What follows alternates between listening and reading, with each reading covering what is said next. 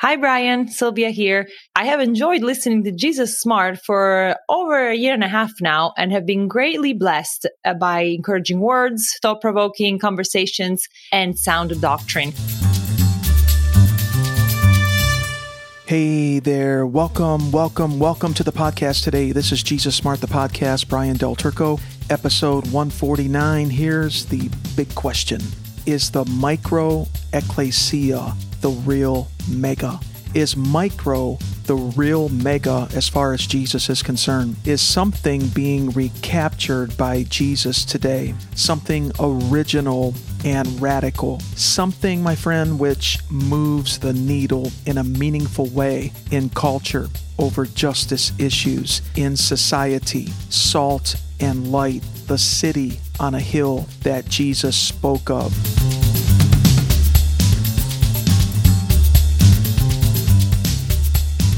I'm going to predict that this will bug some people. Some people are going to, something's going to jump in them and they're going to love it.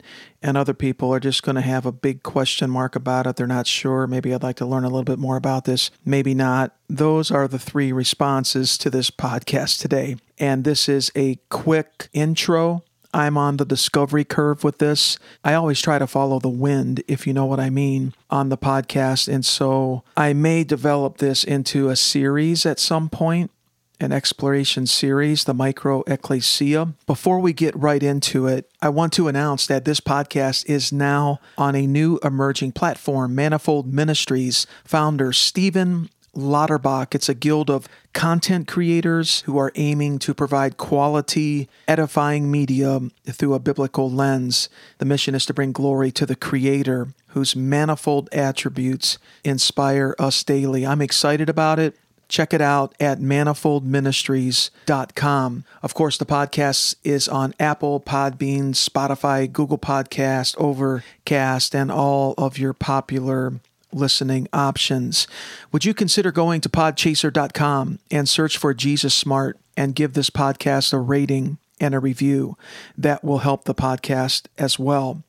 Can I encourage you uh, to go back and listen to episode 148, just the preceding episode, The Single Best Way to Win Stay Above the Line. You are seated with Christ in heavenly places. Also, episode 146 if you're feeling challenged during this time and who's not, vital steps to take when your vision is challenged.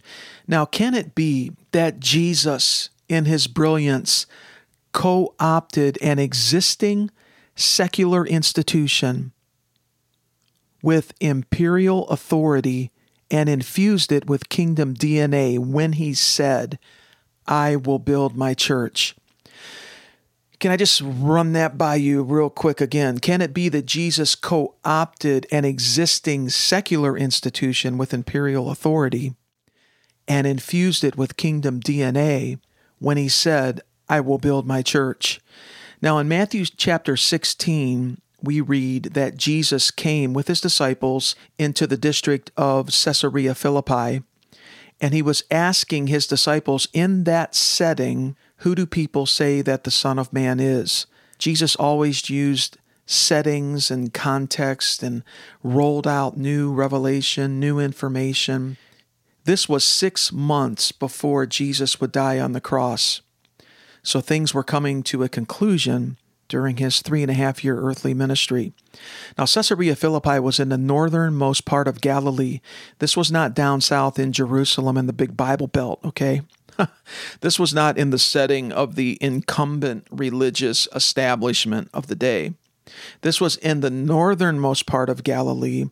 It was an area long associated with paganism, idol worship, and the whole area was centered on a massive stone facade, which Jesus probably used as a play on words when he said, I will build my church on this rock the revelation of who he was. He was facing down surrounding idols and the demons behind those idols. That is the setting in which he asked his disciples, Who do they say that I am out there? Who do you say that I am? And his disciples responded, Well, some are saying that you're John the Baptist, others that you're Elijah, still others that you're Jeremiah or one of the prophets. And Jesus said to them, But who do you say that I am? And that is really the most important question that can be posed to each of us. Who do we say that Jesus is? And Peter answered, You are the Christ, the Son of the living God. And Jesus said to him, Blessed are you, Simon, because flesh and blood did not reveal this to you, but my Father who is in heaven. And I also say to you that you are Peter, and upon this rock, I believe it's the rock of the revelation, the understanding of who Christ is, I will build my church, my ecclesia, and the gates of Hades or hell will not overpower it. The portals of hell. We have portals of hell today on the earth. Sex trafficking is a portal of hell. But the gates of hell will not overpower the ecclesia that Jesus is building. He says, I give you the keys of the kingdom of heaven, and whatever you bind on earth shall have been bound in heaven, and whatever you loose on earth shall have been loosed in heaven. And I think that the New American Standard helps us here with the translation because I'm not a Greek expert, okay, but I just know a little bit to be dangerous, all right? But here in this verse, verse 19, is very complex Greek structure. And really, what it means is that what is bound in heaven currently must be bound upon the earth through the ecclesia. And what is loosed or permitted in heaven must be loosed on the earth through the ecclesia. Now, in this time, there were three main institutions in Israel that were uh, spiritual in nature. The first was the temple from the Old Covenant, and the temple existed in Jesus' time. It was Herod's temple, a restored temple, and embellished by Herod, a rather corrupt king, but at any rate, he embellished it. Number two, the synagogue my understanding is that the synagogue emerged during the intertestamental period, about a 400 year period between Malachi and Matthew, during the diaspora when the Jews were scattered throughout other countries and other parts of the um, Roman world. Synagogues would sprout up where Jew, Jews met. And then num- number three was what Jesus was now introducing the ecclesia. And in selecting this concept, Jesus was choosing something that was really better suited to succeed in culture and in society as leaven and as salt and as light. Now, what is it? What is the ecclesia? And what do we mean by a micro ecclesia? Well, the ecclesia was a Greco Roman, that is a Greek Roman phenomenon. It was a called out assembly of city states that go back to ancient Greece, where the citizens would meet in a forum or in the city gates. They would make decisions, they would have deliberations. They originally met once every month, but later three or four times per month. It was this gathering of citizens who were called out from their homes into some public space and they would convene. And there was a council and they would deliberate and they would make decisions.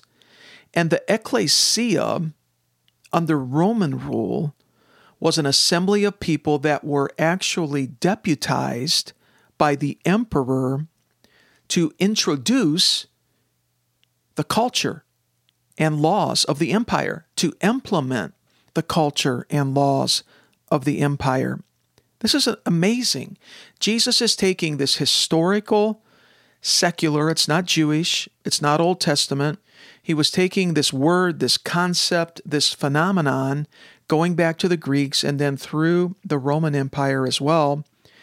And he was infusing it with new higher kingdom meaning. That is what he's building, he's saying.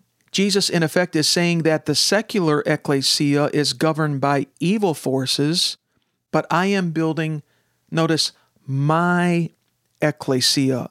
This is something that only Jesus can build. Men can build churchianity, but only Jesus can build the ecclesia. I could drop the mic here, but I don't want to damage my mic.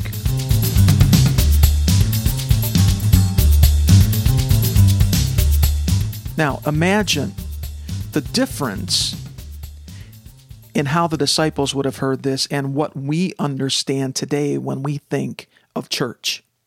We tend to think of a building, we tend to think of a religious service, we tend to think of something which we might put under the category of churchianity. I'm suggesting that we need a new wineskin understanding of what Jesus is talking about. For me, I'm interested in what Jesus is building. I want to get more accurate about that. I want to align more closely to that, right? I'm interested in that architecture. Abraham, I believe in Hebrews 11 that Abraham went out not knowing where he was going. He was looking for the city whose architect and builder is God. He's looking for the activity of God. He's looking for the future where God is at, what, what he's building, right? So, Jesus, I'm going to repeat this again, he co opted an existing secular institution with imperial authority, first the Greeks, then the Romans, Greco Roman, and he infused it with higher kingdom DNA when he said he would build his ecclesia. It's really better translated as assembly or gathering than the word church. Now, I want to introduce a concept to you called kingdom quorum. A quorum is a minimum number of members necessary, right? In an assembly or in a society or in a gathering, which must be present at any of its meetings to make the proceedings legal and valid. And I want to talk to you about the concept of kingdom quorum. What is that minimum number of members necessary for a kingdom quorum in a ecclesia? Well, Jesus clearly tells us.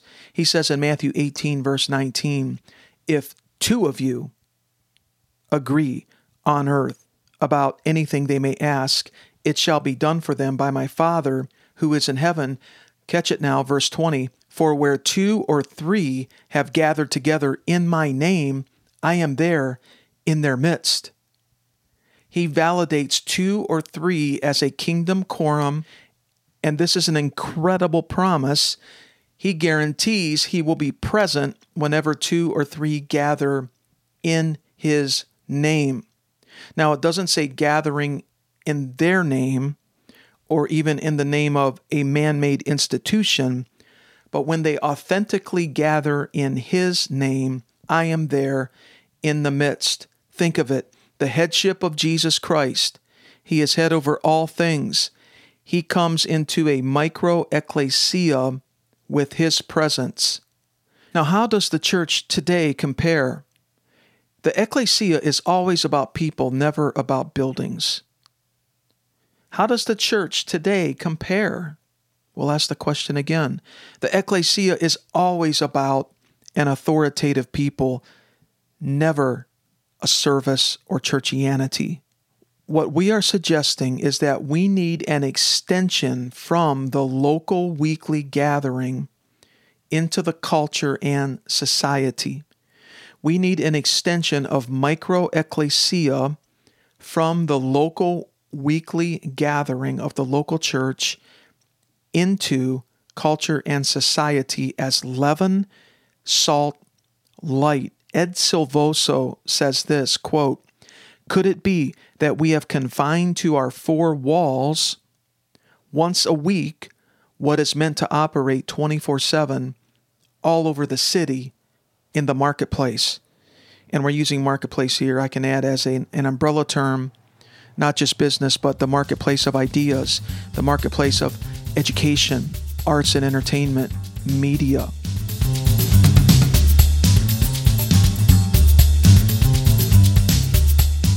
Let me introduce another word to you, another concept. Again, I'm on the discovery curve. So if any of this sounds new to you, I'm just several steps ahead. Come with me on it, okay? Maybe we'll do a series on it. I'm trying to follow the wind, if you know what I mean. Conventus. Conventus is a Latin word which the Romans used. Wherever Roman citizens met, the power and authority of the emperor was with them. That's what they believed. And I think, I believe that Jesus had this concept in mind as well as the Greco Roman concept of ecclesia, conventus. Wherever Roman citizens met, the power and authority of the emperor was with them. So, where two or three Roman citizens were gathered, anywhere together in the world, it constituted the conventus. Wherever they assembled, they believed and practiced Roman citizens, it brought the very power and presence of Rome into their midst. Isn't that amazing? This is the way the disciples and the early uh, believers would have understood the concept of assembly or gathering, ecclesia, that Jesus spoke of in Matthew 16, again in Matthew 18. And then it explodes in the book of Acts when the Holy Spirit is poured out upon the people. And it's developed intellectually and doctrinally, and it's developed in thought by Paul through his writings and others throughout the New Testament. This is what they would have heard. They would have never thought of a building. They would have never have thought of what we come to understand as, boy, we really had church today, sort of a an, some sort of a, an expression of churchianity. They would have never seen it as a as a rote traditional religious service, a liturgy as we've come to understand it. They would have understood it as Jesus is telling us that if just two or three of us gather, he is present with us as the emperor over all things. Again, conventus, where two or three Roman citizens gather anywhere together in the world, the power and the authority of the emperor was with them.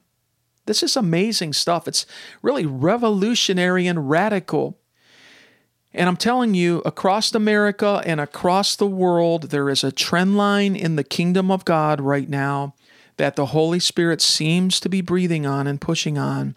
And that is a concept of micro ecclesia as outpost, as extensions of, as another layer of affiliation and association, extensions of the local church in the big marketplace of everything.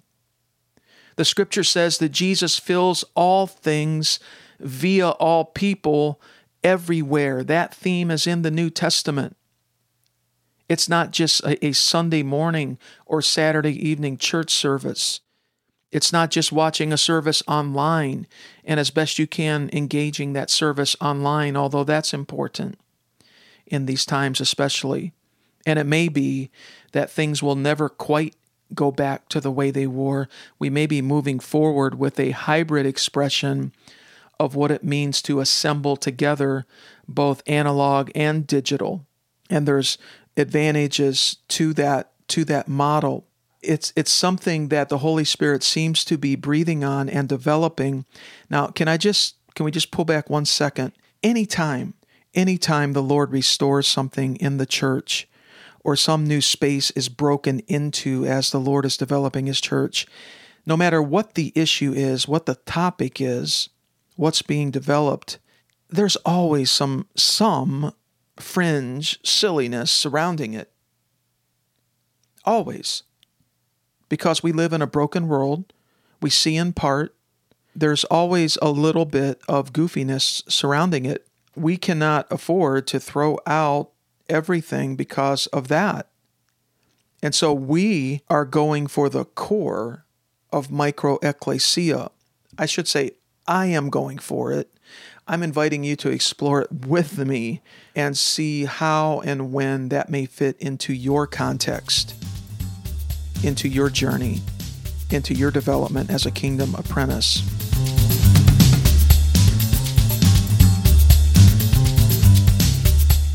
So these concepts, ecclesia, conventus, and now one more revolutionary introductory concept that Jesus introduced, he co opted the term apostle. Apostle was not a religious term. It was understood in that day as an admiral who was in charge of a fleet of ships he would be in the lead ship I think apostolos might be the pronunciation of the Greek word. An admiral in charge of a fleet of ships bringing building materials and bringing people to build a new territory, a city that looked like Rome. Isn't that amazing? And so you have a city like Philippi, which was a Roman colony, the book of Philippians in the New Testament. That was a Roman colony. That apostolic dynamic from Rome, an admiral, an apostolos, coming there with building materials, with plans, with designs, with people to build a new colony, to build a new territory that resembled, that looked like Rome.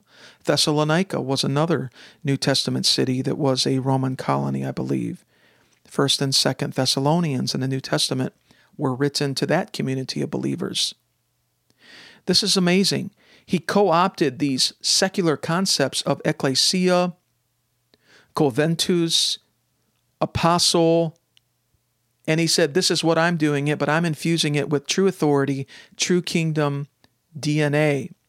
I encourage you to go to jesussmart.com slash podcast hyphen apostolic hyphen Christ hyphen followers. I know that's a big slug. JesusSmart.com podcast slash apostolic slash Christ slash followers. I'll put the link in the show notes. But I did a series early on in this podcast as an adjective noun apostolic as an adjective, apostolic Christ followers, introducing some ideas and challenges there of what it means to be an apostolic people. Apostolic people are at the point of the arrow. They are people that go into virgin territory and bring the kingdom of God. They're design oriented, they're makers, they're builders. Um, there's just a lot there and I'm just seeking to learn. I'm just seeking to learn. I follow others. I'm praying. I'm in the Word. You know, I'm I'm seeking to learn. I want to, Lord, Lord, help help me to be avant-garde.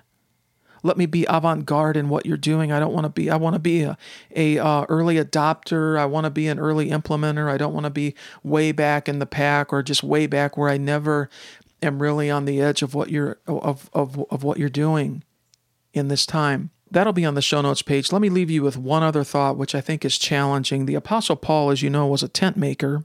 He dealt in tents and probably uh, leather products and other things uh, associated uh, uh, with that trade. And it said there in the book of Acts that he would be working in the heat and he would be sweating, and that handkerchiefs or cloths that he would use, which would have his sweat on it, would be taken from his person to other people at remote distances, and it would drive out illnesses and even drive out demons from people. These handkerchiefs or these cloths became vehicles of transformation. And let's just try to think about what is happening here. Obviously, Paul was had an abiding presence of God upon him, and he was carrying the anointing of the Holy Spirit and it got into his, evidently, his sweat. And these cloths were taken to others. But let's just even go further upstream. What's, what's going on here? Anything that we touch has the power to be transformed in culture and in society. Maybe you're interested in art or media or technology or business or public policy or education or family life or even church life, those uh, society domains, domains of society and culture, how can we bring the influence of the King, the King of all, Emperor Jesus, into those spaces? Can you find two or three people, if you're in education, can you find two or three people in education and just really begin to meet Jesus will automatically come and meet with you if you gather in his name. Begin to pray over the education space. Begin to ideate. Your main ministry will be worship and prayer over that education space, but also ideation will come. There, there very well probably will be practical things, innovative ideas and solutions, which will generate, which you can bring into the education space. You know, showing forth the excellencies of God. Whatever you do, do your work heartily as for the Lord rather than for men and it applies to business. It applies to public policy. Boy, do we need it in like civic government space, don't we? No matter what nation you're in, what town, many times start where you're at. Start local. Get real close. What how can I influence civic government locally? Can I pray for the leaders? Can I actually develop a relationship with the leaders and the council of my local town or city? And can I ask them, what is your greatest challenge? What are your greatest opportunities? How can I help? Can I pray? Can I bless what you're doing? Is there anything I can do practically? But there's just infinite ways to apply this, this idea of your work or your influence. Remember, you have a kingdom career. It's not just your profession or job. Many people are, are seeing that as supporting their real gig, and that is we are to all develop a parallel kingdom career. In addition to that, that's an expression of seeking first God's kingdom and his righteousness, and everything else will be added. What are those handkerchiefs that could go out from you, that you touch into the spaces, into the places? Yeah, with the resurrection life of Christ, with the supremacy of the lordship of Christ. What can you touch that will drive away dark powers from those places? What can you do that will bring healing and restoration to those spaces?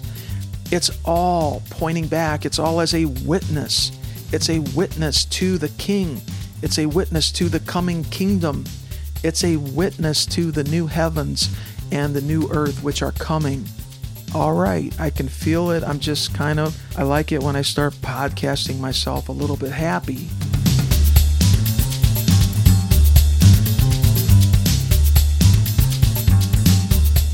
Interesting. Micro ecclesia. Whether we do a series or not, you will hear more about this. More will leak out on this podcast. I'm pretty confident about that. And perhaps we'll have some guests on here to talk about this with more, more seasoned uh, depth of uh, understanding.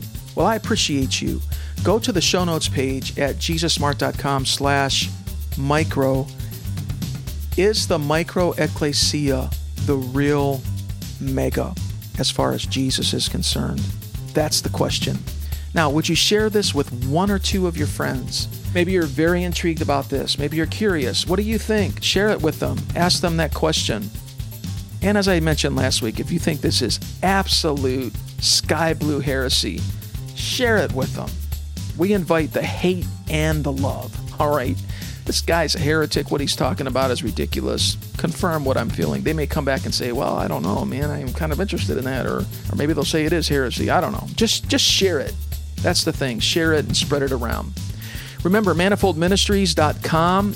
Founder Stephen Lauterbach, a guild of kingdom content creators. The podcast is now available there, as well as you know Apple, Podbean, Spotify, and all of the uh, usual channels. Okay. To learn more about the podcast, of course, JesusSmart.com. I appreciate you. Jesus is brilliant. I'm telling you, whatever he builds, it's got to be awesome. Walk with him and you'll catch his brilliance in a unique way. He knows how this life works best. More good stuff to come. We'll talk soon.